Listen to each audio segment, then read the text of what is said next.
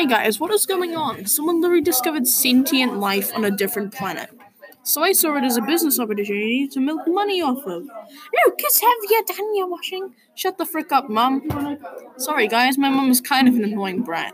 Anyway, apparently this planet has a lot of diverse plant life and normal other life. Like this um mm, giant spiky bird thingy. Actually, you probably wanna wanna see this thing. It's most likely going to kill you. On, come on. Cool things that people want to see.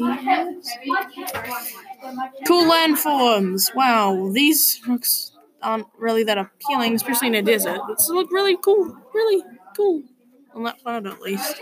And the forests on top of them add add to the detail. Cool.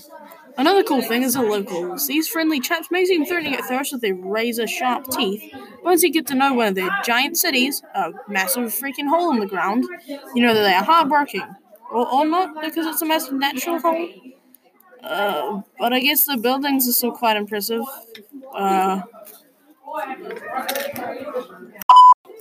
Have you been craving danger? We have the answer to all your adrenaline needs at Dangerland, the most dangerous place on Earth. Try Meat Cleaver Mill, or how about Lava Lane, or new and improved nuclear waste log flume. So come on down to Dangerland and hopefully not die.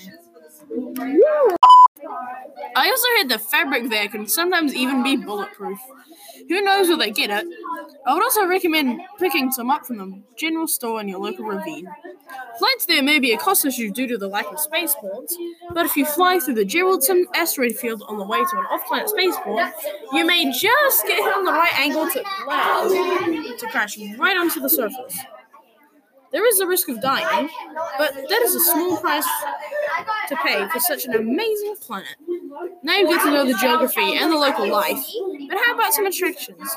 Although using a dune buggy hasn't been done here before, it'll be very fun in the vast rocky deserts of this magnificent planet.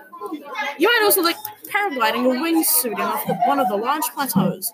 Are you not seeking adrenaline? Then try having a dip in one of the peaceful lakes dotted in the rocky forests of this tranquil planet. Now, I bet you're wondering where you stay overnight. Well, there are three options. You could stay in a hotel from one of the cities for an, for the authentic living experience, or you could stay in the living quarters of your spaceship if you're looking for a feeling of home, even if you crash. Or you could stay out in the wild in a cave.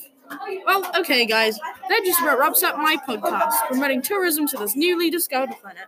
I hope you enjoyed, and I hope you go, and I hope you now want to go to this place. See ya.